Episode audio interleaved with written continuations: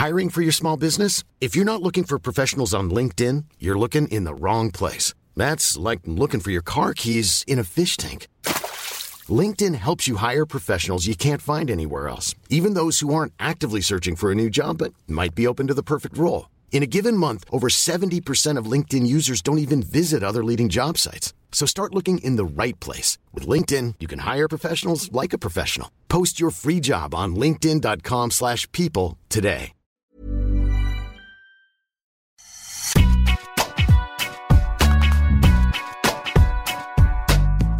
Bonjour et bienvenue dans Deep Impact avec le souvent juste Arnaud Di Pasquale. Salut Arnaud, comment ça va?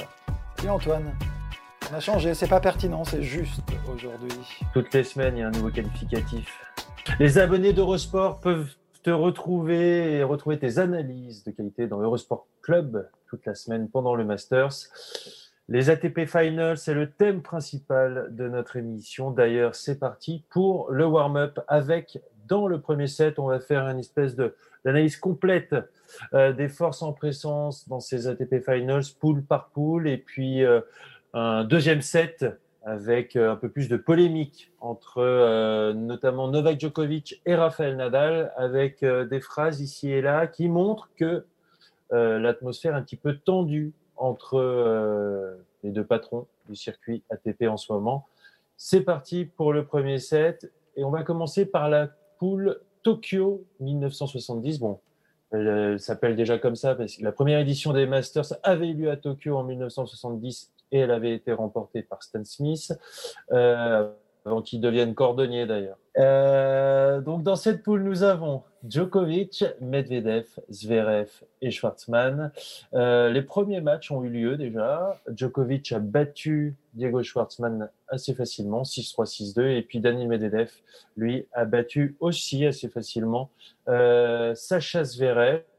Est-ce que... Euh, bon, Djokovic contre Schwartzmann, je pense pas, mais Medvedev contre Zverev, on s'attendait à quelque chose d'un petit peu plus serré, non?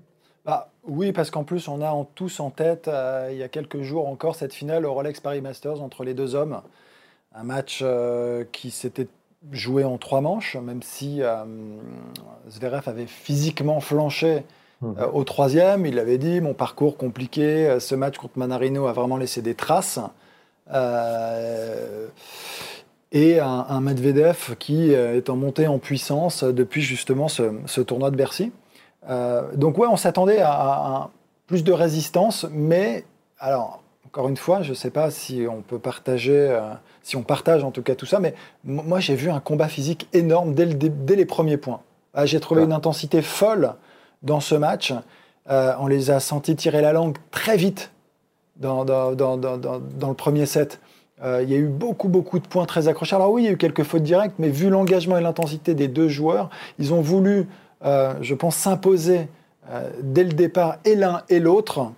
Et finalement, voilà, c'est vraiment ce premier set qui a été presque décisif avec le surplus de confiance de Medvedev qui a fait la différence, qui l'a fait dérailler. Zverev n'a pas réussi du fond du cours à tenir. Alors, euh, si on devait peut-être un peu aller dans les solutions que Zverev aurait dû euh, peut-être mettre en, œuvre sur, euh, mhm. sur ce match, c'est quoi? Ça aurait été peut-être d'écourter un, peu plus, un peu plus les échanges? Parce que dans cette filière, moi je pense que Medvedev, il est quasiment injouable, indébordable, même si la surface est très rapide. Moi j'ai été bluffé, encore une fois, voilà, par cette constance, à, cette cadence de la part de Medvedev. Le problème, c'est que c'est le jeu de Zverev aussi d'être assez attentiste quelque part. Et donc là, est-ce qu'il n'a pas un peu trouvé euh, le niveau juste au-dessus? Alors bien sûr, il y a Novak Djokovic, mais Novak Djokovic, c'est même autre chose, je trouve. Mais là, j'ai l'impression qu'il a trouvé un peu son, son, joueur miroir, quoi. Ouais, c'est, il est un peu face, euh, face à ses limites, d'une certaine manière, avec euh, un joueur qui est un métronome, qui, qui, en revers ne rate jamais. En coup droit, a été très agressif et rentré plus que d'habitude, je trouve, dans la frappe, dans le terrain. Euh, mais c'est la confiance aussi qui veut ça, j'imagine. Il en parle beaucoup d'ailleurs de, de, confiance en ce moment, Medvedev. Euh, mais, mais, Zverev, il est capable euh, d'être un peu plus offensif, il est capable d'aller plus à la volée. Et là, quand à un moment donné, il sent que ça bloque, il sent qu'il n'y a pas de solution, qu'il est un peu dans une impasse, Mhm. C'est là où, à un moment donné, il doit forcer un petit peu le destin, forcer son jeu et se faire violence. Et là, il ne le fait pas. Là, il reste dans cette filière. Et honnêtement, on a senti que Medvedev avait pris le dessus et qu'il était juste un tout petit cran au-dessus et c'était suffisant. Euh, si en tout cas Zverev ne changeait rien dans son jeu, c'était suffisant pour aller jusqu'au bout et c'est ce qui s'est passé. Voilà, après avec toute hmm. l'intelligence, toute la science du jeu hein, de Daniel Medvedev, encore une fois. Bien sûr. Si on part du principe que Djokovic est le grand favori de cette poule-là, Medvedev, en battant Zverev, a pris une grande option sur, euh, voilà, sur la qualification pour les demi-finales. Donc Medvedev, oui, prend euh, une bonne option évidemment pour la qualif, sachant que de toute façon, il sera confronté à Schwartzmann, au regard justement des niveaux de jeu produits par les uns et les autres ils semblent au-dessus. Ils se sont, ils se sont joués aussi hein, au Rolex Paris Masters. Ça avait euh, fait une petite fessée pour, euh, pour Medvedev. Et euh, excuse-moi Antoine, je, rigole parce que je suis en même temps dans mes souvenirs. Excuse-moi. mais, mais oui, enfin, la, la, confiance, les conditions de jeu lui sont favorables. J'ai l'impression de revoir progressivement le Medvedev qu'on a vu l'année dernière euh, au top de sa forme, vraiment. Il y est peut-être pas encore totalement, mais je trouve qu'il s'en rapproche grandement. Alors, ok pour cette poule Tokyo 1970, euh, on imagine euh, des demi-finalistes Djokovic-Medvedev. Pour la poule Londres 2020, pareil, on rappelle que c'est la dernière année, la dernière édition à Londres dans l'Auto Arena. L'an prochain, le Masters va en Italie, à Turin. Il y a Nadal, Tim, Tsitsipas, pareil, déjà deux matchs de jouer. Nadal qui a fait des débuts très concluants contre Roublev en remportant assez facilement en 2-7. Et puis Dominique Thiem qui lui a un petit peu plus bataillé contre le tenant du titre, Stefanos Tsitsipas. Là, c'est bien, on se dit que Nadal. Alors déjà, j'ai envie de commencer par Nadal. Apparemment, il a, il a très bien adapté son jeu, sa tactique par rapport justement à ces conditions de jeu qui sont très rapides. Ouais, déjà, commencer par dire, tu as raison, que euh, comparé au Rolex Paris on se posait la question de savoir euh, si la surface était plus ou moins euh, rapide. elle l'est beaucoup plus d'après Edouard Roger Vasselin, donc, qui nous a confié que c'était très très rapide, voilà, très difficile mmh. de, de, jouer sur cette surface. Bon, les, les joueurs doivent donc s'adapter, c'est ce que tu dis, et Nadal, si on devait avoir quelques inquiétudes concernant ses capacités d'adaptation, bon, bah, elles ont été levées hein, sur ce premier match. Il a été mmh. euh, exemplaire du premier au dernier point avec euh, un sens tactique euh, extraordinaire, enfin phénoménal même j'ai trouvé. Moi je l'ai trouvé vraiment impressionnant. C'est-à-dire que il, a parfaitement analysé le jeu de Roublev. il, sait que Roublev est peut-être pas très performant en deuxième service. Qu'est-ce qu'il a fait? Il était dans le terrain, mais comme rarement on l'a vu. Hein, agressif sur deuxième service, alors que d'habitude, il aime bien être dans une sorte de débordement progressif, l'espagnol. C'est-à-dire que c'est pas, euh, d'habitude, c'est pas la frappe sèche où il prend le dessus tout de suite, c'est un premier lift, on se rapproche, mmh. un deuxième, il t'enfonce, tu vois. Là, euh, on a vu beaucoup de coups gagnants en retour sur les deuxièmes services de Roublev, qui a pas très bien servi pour le coup, qui a peut-être été aussi rattrapé un peu par euh, sa première qualif. J'ai l'impression, hein, il a été, il n'a pas été complètement à la hauteur de l'événement. Non, et puis peut-être, il y a plein de choses, on peut, on peut se poser plein de questions. Euh, il fait une année phénoménale avec euh, cinq titres, il arrive, mais il gagne pas en Masters 1000, euh, mais en Grand Chelem, il est encore en, dessous. C'est-à-dire que contre les tout meilleurs, contre les 8-10 meilleurs joueurs du monde, il gagne pas non plus. Et c'est là où tu vois la, limite, elle existe quand même. Et donc, quand tu arrives sur le Masters, bah, tu n'as pas de tour de chauffe, tu n'as pas de premier tour. tu joues directement des monstres, et en l'occurrence Nadal. Et est-ce qu'il n'a pas été rattrapé par l'événement Pas un peu trop admiratif aussi face à Nadal, qui est un joueur qui l'idolâtre un peu? On, l'a senti un peu inhibé, en tout cas, sur, euh, sur ce premier match. Oui, il aurait pu être euh, déjà impressionné par ce que représente Rafael Nadal, mais en plus, Roublev s'entraîne en Espagne avec un coach espagnol, donc je pense qu'il a aussi grandi avec cette culture où voilà, Rafa est vraiment le, patron. Et puis l'autre match aussi, euh, Stefanos Tsitsipas qui lui a perdu contre Dominic Thiem. Euh, là, c'est le match, on se dit que la deuxième place du groupe va se jouer, ou l'une des deux places du groupe va se jouer entre ces deux joueurs. Et là, Dominic Thiem qui s'en sort en 3-7, qui lui aussi prend vraiment une option sur la qualification. C'était, enfin, on s'attendait à un match euh, très serré, ça l'a été. Ça l'a été. Ça se joue à très peu de choses. Le premier set. Hum. Remporté par Dominique Thiem, se joue au tie-break alors que l'Autrichien est mené 4.1. derrière, 5-3. à 6-5 balles de 7 pour lui. Penalty raté par Tsitsipas qui choisit le mauvais côté et il se fait avoir. On sent un manque de réalisme sur quelques points. Et hop, tac, il perd cette première manche. Derrière, il se ressaisit, c'est équilibré, il arrive à remporter cette euh, deuxième manche. Et au troisième, finalement, celui qui gagne, c'est celui qui reste un peu plus fort physiquement, celui qui reste un peu plus lucide au moment important. Euh, voilà, je reviens pas sur toutes les qualités développées par Dominique Thiem qui varient. Tous les deux, je trouve qu'ils ont varié. Ils ont très, il y a eu très beaux échanges, ça a très bien joué. C'était un match très agréable à regarder. Euh, mais finalement, c'est cette petite constance supplémentaire au très haut niveau de Dominique Thiem qui finalement a été récompensée. Dans des conditions de jeu euh, très rapides comme ça, il arrive à adapter son jeu, à être performant euh, dans des conditions aussi rapides Ça fait deux ans maintenant hein, qu'il a énormément progressé sur surface dure, hmm. rapide. il était un peu estampillé joueur de terre au départ de fait, euh, de par son jeu. Euh, et finalement, son évolution, elle est constante. C'est-à-dire qu'il joue plus près de sa ligne. Il varie beaucoup plus. Mhm. Euh, il y a beaucoup plus de chips en revers pour essayer justement de baisser le jeu pour obtenir des balles un peu plus haut derrière et rentrer dedans. il y a beaucoup plus de services volés. Il est capable, au côté égalité aussi, d'aller chercher des super slices. Il a très bien servi au moment important. Là, contre Tsitsipas, ça lui a permis justement dans des jeux un petit peu compliqués de s'en sortir. il a rajouté énormément de choses dans son jeu ces deux dernières années qui lui permettent justement d'aller gagner maintenant bien au-delà de, la, terre battue. D'ailleurs, euh, on se souvient à Indian Wells sa victoire contre Federer. Euh, c'est là vraiment voilà, qu'il débloque son compteur en Masters 1000. Et, c'est sur dur. Donc, euh, et, il est beaucoup plus régulier maintenant. Enfin, on, le voit sur, justement sur des surfaces autres que la terre, pouvoir très très bien jouer. D'ailleurs, il me semble qu'il a gagné un grand chelem il n'y a pas longtemps sur dur. Paraît-il paraît-il. la surprise générale.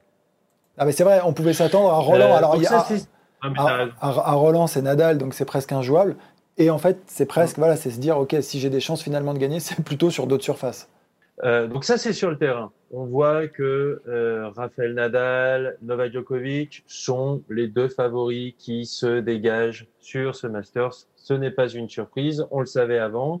Ça se confirme lors de ces premiers tours. Deuxième set, hors terrain. Et là, cette semaine, euh, j'ai trouvé que ça avait d'un beaucoup parlé et deux dit des choses à la fois intéressantes mais assez contradictoires. Raphaël Nadal est revenu en interview sur la création de l'association euh, par certains joueurs du circuit de la PTPA, euh, avec bien sûr, on le sait, Novak Djokovic en figure de proue et en leader.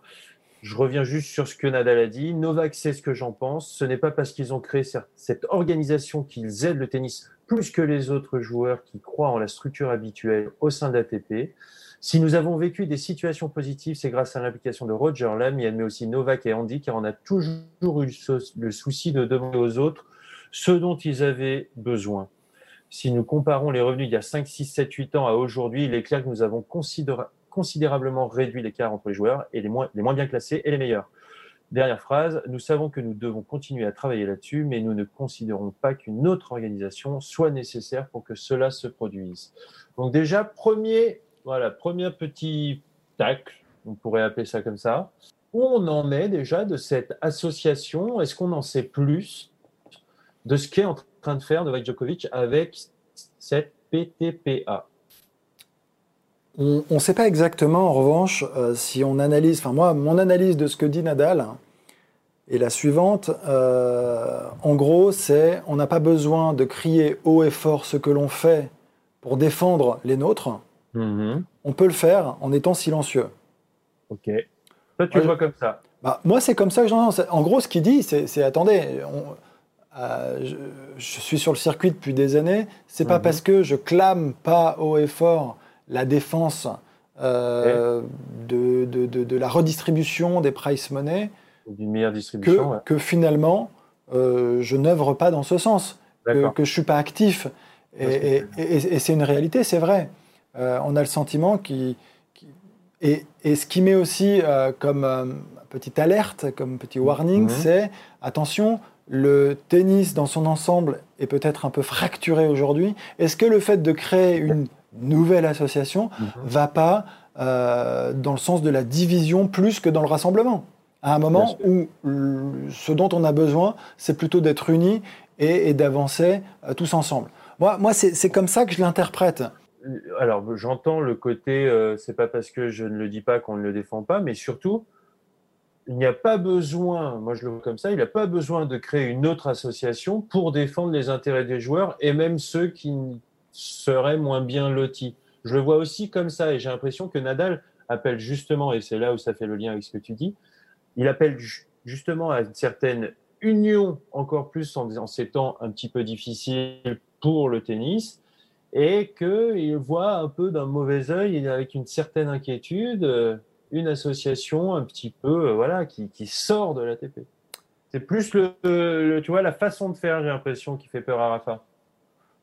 Ouais mais c'est, mais c'est ça on a plutôt affaire à hmm. quelqu'un de plus discret Rafa mais, mais et qui dit euh, finalement entre les lignes moi ce que je lis c'est euh, c'est pas parce que j'en parle pas très fort que je discute pas avec les joueurs, que je prends pas les avis, que je consulte pas et que je vais pas euh, bousculer un petit peu finalement l'ATP pour bouger les lignes et faire évoluer les choses. Moi, c'est comme ça. Après, sur les price money aussi, c'est important parce que tu, on parle un peu de ça.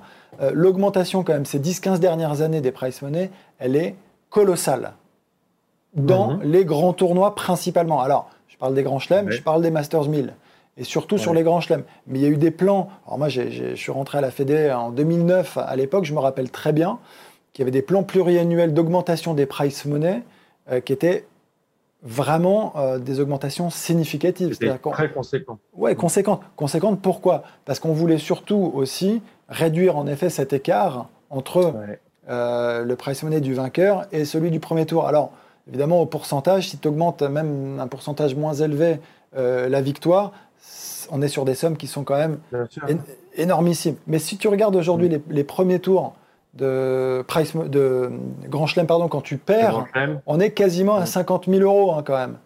On est à 50 000 euros. Euh, pendant qu'il y a 15 ou 20 ans, alors c'est peut-être très vieux, mais il y a une quinzaine d'années, on était à peut-être à 15 000 euros, maximum. Donc c'est beaucoup et c'est très bien. Et pourvu que, ça, pourvu que ça avance et que ça dure. Donc il y a des choses quand même qui ont été faites. C'est ce qu'il faut aussi mettre en avant. Donc c'est une bonne chose. Oui, mais il y a eu des choses qui ont été faites et qui sont mises en... Après, moi, je pense que c'est plus sur les 250 et les 500 qui sont peut-être plus en délicatesse, mais les, les, les 1000, enfin les 1000 et les grands chelems mmh. reversent quand même beaucoup d'argent aujourd'hui aux, joueuses et aux joueurs. Alors, on arrive en fin d'année, mais que ces sujets-là ressortent et que globalement, en gros, voilà, euh, on n'avait pas trop entendu, il n'y avait pas eu trop de sorties comme cela, euh, euh, notamment de la part de Nadal. Euh, là, c'est intéressant. Je trouve que ça ressorte au moment des tournois de l'année, pendant le Masters. Euh, enfin, voilà, je trouve que il doit y avoir des choses qui sont en train de se jouer euh, parce que les ATP Finals, c'est vraiment le rendez-vous de l'ATP. Donc, en plus, ils sont en train de planifier la saison 2021, comment va se jouer l'Open d'Australie. Donc, ils sont, il doit vraiment y avoir des choses qui se jouent en, en coulisses. donc, je trouve ça déjà intéressant que ces sujets-là ressortent. Deuxième sujet, le format des matchs. Et là, Novak Djokovic qui s'est euh, exprimé en, conférence de presse et qui, lui, a comment dit qu'il était pour que euh, ben, on repasse, qu'on passe à un format en 3-7 gagnants, au meilleur des trois manches, pardon, dans les grands chelems. Et là, j'avoue que j'ai failli tomber de ma chaise. Écoute, Hmm, on, va, on va respecter euh, son avis. il a le droit de, penser. Il a le droit de penser ça. On peut dire que c'est bafouer l'histoire et tout, mais on va pas mettre ça que sur le dos de l'histoire. On va essayer de parler de, tennis. Moi, je trouve que euh, il me semble que c'est n'importe quoi de pouvoir à un moment donné. Euh, non, non, mais c'est n'importe quoi de dire on va passer les grands chelems en deux On va, on va essayer d'arrêter d'être nuancé. Je fais une aparté, je dis on va essayer de respecter son choix et après tu prends le temps. non, mais c'est ça. C'est n'importe quoi. Voilà. Non, mais Antoine, je respecte son choix. J'ai le droit aussi de donner mon avis pour le coup, comme tu as le droit, comme Sébastien a le droit, comme tout le monde a le droit de donner son avis, parce que l'idée, c'est de donner son avis. Bah, mon avis euh, par rapport à ça, c'est que si tu passes le Grand Chelem euh, en 2-7 gagnants, ça ne veut rien dire dans la dimension physique, ça veut rien dire. C'est-à-dire qu'à un moment donné, on sait très bien qu'il y a euh, sont, déterminants un certain nombre de facteurs pour être très fort au tennis. Après, c'est notre vision du tennis et du, sport, et c'est pas être, c'est pas être justement euh, dans, le passé, enfin que, de dire ça. C'est pas, c'est pas ne pas être progressiste que de dire ça. C'est qu'à un moment donné, euh, moi je suis pour euh, qu'on avance, qu'on essaie justement de le dynamiser. Le, tennis, il n'y a pas de souci. Mais en revanche, le 5-7, il y en a pas suffi. Enfin, un, ça marque l'histoire. Ces matchs en 5-7, enfin, il en a joué un paquet en termes d'émotion, que ce soit pour les joueurs, pour les spectateurs, pour les téléspectateurs sont des monuments dont on peut se souvenir, et ça, c'est l'histoire qui s'écrit, évidemment. Euh, J'arrive pas à saisir euh, l'objet. Si c'est juste, si c'est juste la pression, en fait, des médias et des diffuseurs, en fait, euh, parce qu'on peut en arriver là, et donc si c'est juste la pression du business, une nouvelle fois, pour que le tennis soit un peu plus regardé, et on n'en est même pas sûr, parce que ça c'est pareil, j'espère que tu vas nous éclairer là-dessus, Antoine, mais, mais, mais ça, ça, me gêne énormément, voilà, ça me gêne énormément. Et, euh, et, le dépassement de soi, enfin, cette notion du sport, oui, techniquement, mentalement, la dimension mentale et, et physique, non, on peut pas, on peut pas retirer ça au tennis, on n'a pas le droit. Pour continuer ce match euh, Djokovic-Nadal en dehors du cours, Nadal lui a répondu Je suis totalement contre. Le format en 3-7 gagnant rend ces tournois particuliers. C'est l'histoire de notre sport. Pour, pour gagner un tournoi du Grand Chelem, il faut être plus solide mentalement et physiquement. Zverev, tu ne changes pas l'histoire du tennis comme ça. On l'a fait pour la Coupe Davis. On a vu le résultat. Le tennis est un sport physique. C'est pour ça qu'on s'entraîne, qu'on va à la salle de gym. Les grands chelems doivent rester en 5-7 pour toujours.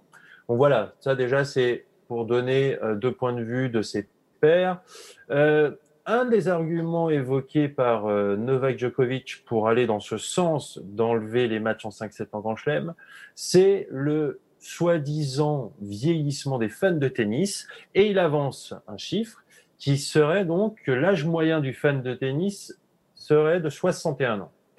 Euh, donc déjà, on peut se poser la question, comme tu le disais, sur avancer un argument quelque part un peu business pour changer l'histoire d'un sport, mais ça rien. Mais après, après tout, discutons les arguments qui sont avancés. Donc je sais que ce chiffre a aussi été amené par Patrick Moratoglou et, et aussi Noah Rubin.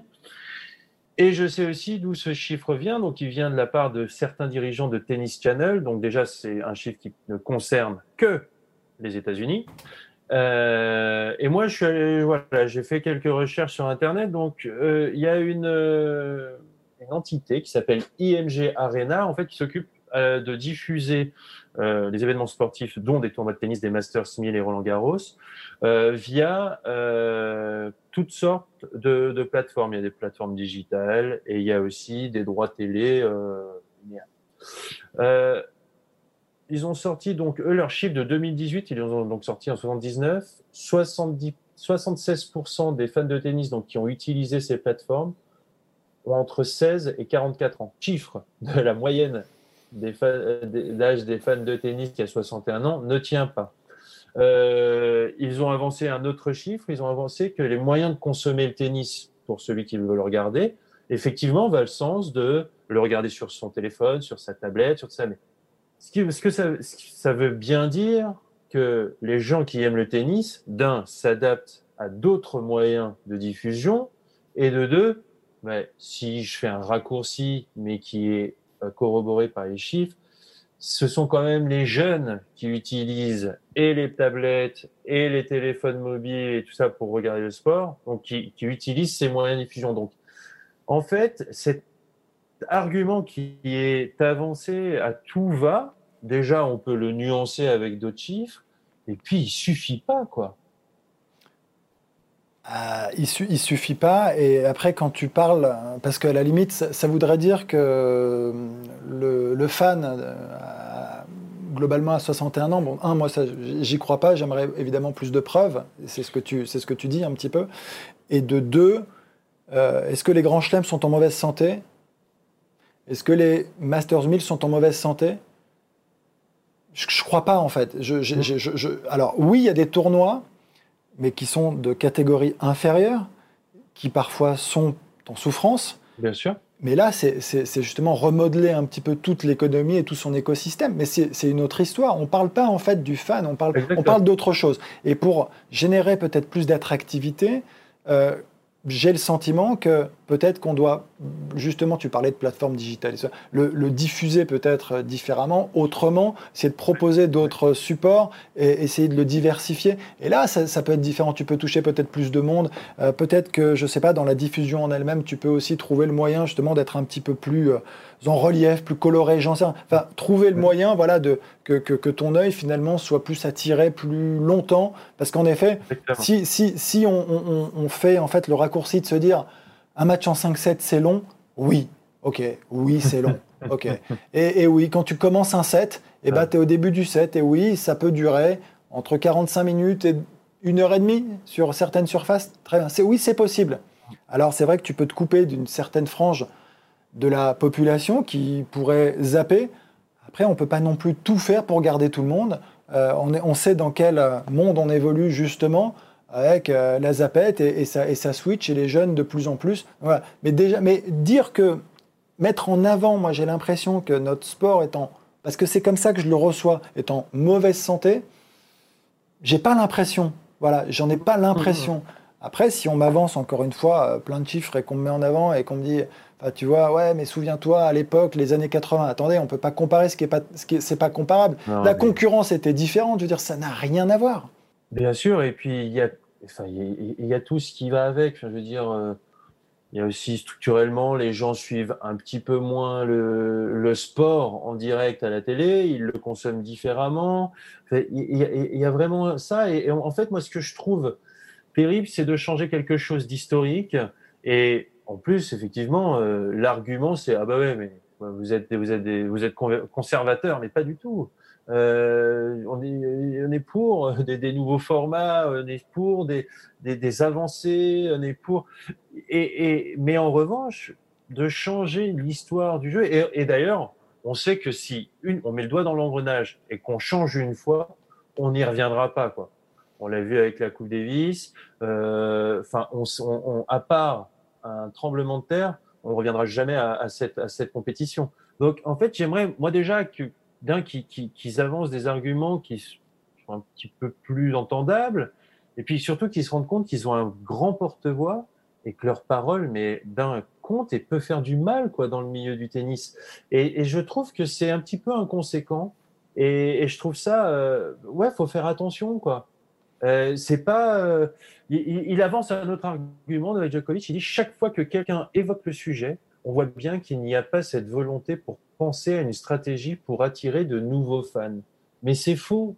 Je veux dire, tout, tout le temps, tout, tout, que ce soit les médias, les annonceurs, euh, les fédérations, les organisateurs de tournois, c'est leur sujet euh, principal de vouloir attirer des nouveaux fans. Donc, pareil, encore une fois, je trouve cela euh, très, très surprenant, quoi. Ouais, après, et, enfin, et pour finir enfin, sur cette idée du grand chelem euh, en de cette gagnant, ça voudrait dire qu'aucun intérêt de mettre un jour de repos. Ouais. Donc réduire à la limite euh, la durée des grands chelems. Mmh. Euh, non, parce que sinon, si tu as un jour de repos et que tu gagnes tes premiers matchs 6-2, 6-2, je vais loin, mais tu es en vacances, quoi. Ben, tu vois, il y a un moment où c'est pas, ça n'a pas de sens. Ça, tu vois, et je trouve que en garder, il y en a quatre hein, de Grand Chelem, ça va. Tu as quatre tournois sur lesquels justement les regards sont rivés sur ces tournois parce que, euh, parce que, parce que ce sont les plus grands. Il faut, il faut qu'il y ait. Il faut, c'est hors norme. En fait, ce côté hors norme, il faut le garder à certains instants. C'est pas toute l'année. Il y en a quatre. Il, faut, il y a un côté presque surhumain. Il faut le garder, ce côté surhumain. C'est essentiel. C'est pour ça qu'il y a autant aussi de prize money dans les grands chelems, c'est parce que ça demande un effort un peu surhumain. Donc ça veut dire qu'il va vouloir les mêmes, si jamais les, grands chelems passent au meilleur des trois manches, il va vouloir les mêmes prize money pour euh, pour bah, une performance qui va être quand même réduite. Effectivement, qu'il va y avoir un jour de repos, bah, ça va plus avoir de sens et que, enfin, je veux dire, il, il tient pas son raisonnement. Et sur, moi, j'ai envie aussi, en plus d'enchaîner par surtout lui, quoi. Je veux dire, lui, il a, il a battu Federer en 5-7, en finale de Wimbledon, dans un match euh, exceptionnel où il a dû ressentir des choses incroyables. Mais comment c'est possible? Il a, il a gagné la Coupe Davis. On se rappelle à quel point comme il, était, il était comme un dingue. Quand il a gagné la Coupe Davis chez lui en Serbie contre la France, ça a même été une espèce de... Ça a, ça a un peu lancé sa carrière et sa domination. C'est ça qui est, qui que je trouve fou. À quel point il, il, peut oublier. Bah, oh, non, mais ouais, Enfin, quand tu dis ça, en fait, je suis en train de revoir le match. Forcément, euh, quand tu te, quand es dans le dépassement de soi, quand tu euh, vas au-delà de tes limites, c'est un générateur enfin, d'émotions. Je veux dire, c'est, c'est, tu, tu, les décuples, ces émotions. C'est, même au centuple tu les vis. Tu vois, tu as des trucs que tu vis que tu peux pas vivre, en effet, si tu fais 3-7 et que tu es armé parce que physiquement, il les a très tranquillement, les, les 3-7 dans, dans, les pattes. Alors qu'en revanche, enchaîner des matchs en 5-7, ça demande presque des stratégies, ça demande de la récupération, mmh. ça demande un travail qui est très différent. Enfin bon, voilà, mais en tout cas, moi, on pourrait en parler euh, peut-être longtemps. C'est. Euh, c'est pas c'est pas forcément euh, enfin c'est pas forcément aller dans le bon sens pour moi que d'avancer ça non. Et surtout pour clore le sujet je ne pense pas qu'il y ait meilleur moyen d'attirer le jeune fan de tennis qu'une finale de Grand Chelem en 5-7 comme il a pu la faire contre Federer. Voilà. Ouais mais mais, mais même celle la dernière qu'on vit entre Zverev et Tim bien sûr. elle, est elle est, elle est alors on non, mais on, est, on en avait parlé, le niveau de jeu, c'est pas ce qu'il y a de plus important. En revanche, dans la dramaturgie, c'est extraordinaire et c'est ce qu'on veut voir, c'est ce qu'on attend, c'est tout, tous, ces tous ces rebonds, ces rebondissements, enfin, c'est génial. voilà, bon, nous, bon, voilà, je crois qu'on on, a donné notre avis ou pas en, parlant comme ça? Je, sais pas. Je crois que notre avis est assez. Est-ce qu'on est Ouais, ouais, je suis pas sûr. Donc, pour ou contre Ok. Sébastien me dit, moi, dans, dans, ma tête, sur une année normale, c'est vrai que l'US Open est le dernier grand chelem, mais c'est vrai que la dernière finale euh, de l'année en Grand Chelem, c'était Roland Garros. Très bizarrement, cette année, souviens-toi, Roland Garros était après l'US Open. Non, parce que j'ai dit dernière euh, finale de Grand Chelem, c'est vrai que, voilà, pour moi, c'est l'US Open. Autant pour moi. Je voulais, je voulais te faire. A-U-T-E-M-P-S. Non, parce que oui, la, dernière finale de, Roland s'est allée un peu plus vite. Les, comment, les abonnés d'Eurosport peuvent suivre ce Masters euh, sur les antennes d'Eurosport avec Arnaud Di Pasquale et ses analyses en plateau pendant Eurosport Tennis Club. Euh, nous, de toute façon, on se... Re... Attends, juste avant de finir, Dis-moi. émission, une mission où on prend, où on prend, ses, où on prend des positions, un score? On prend ses responsabilités, en tout cas. Euh, non, un bon score, écoute. On, je crois qu'on s'en est pas si mal sorti euh, avec des sujets un peu chauds et cette fameuse cohabitation tendue voilà, entre Nadal et Djokovic. Très intéressant. En tout cas, nous, on se retrouve la semaine prochaine, même lieu, même heure. Merci Arnaud. Salut. Merci à toi. Ciao, ciao.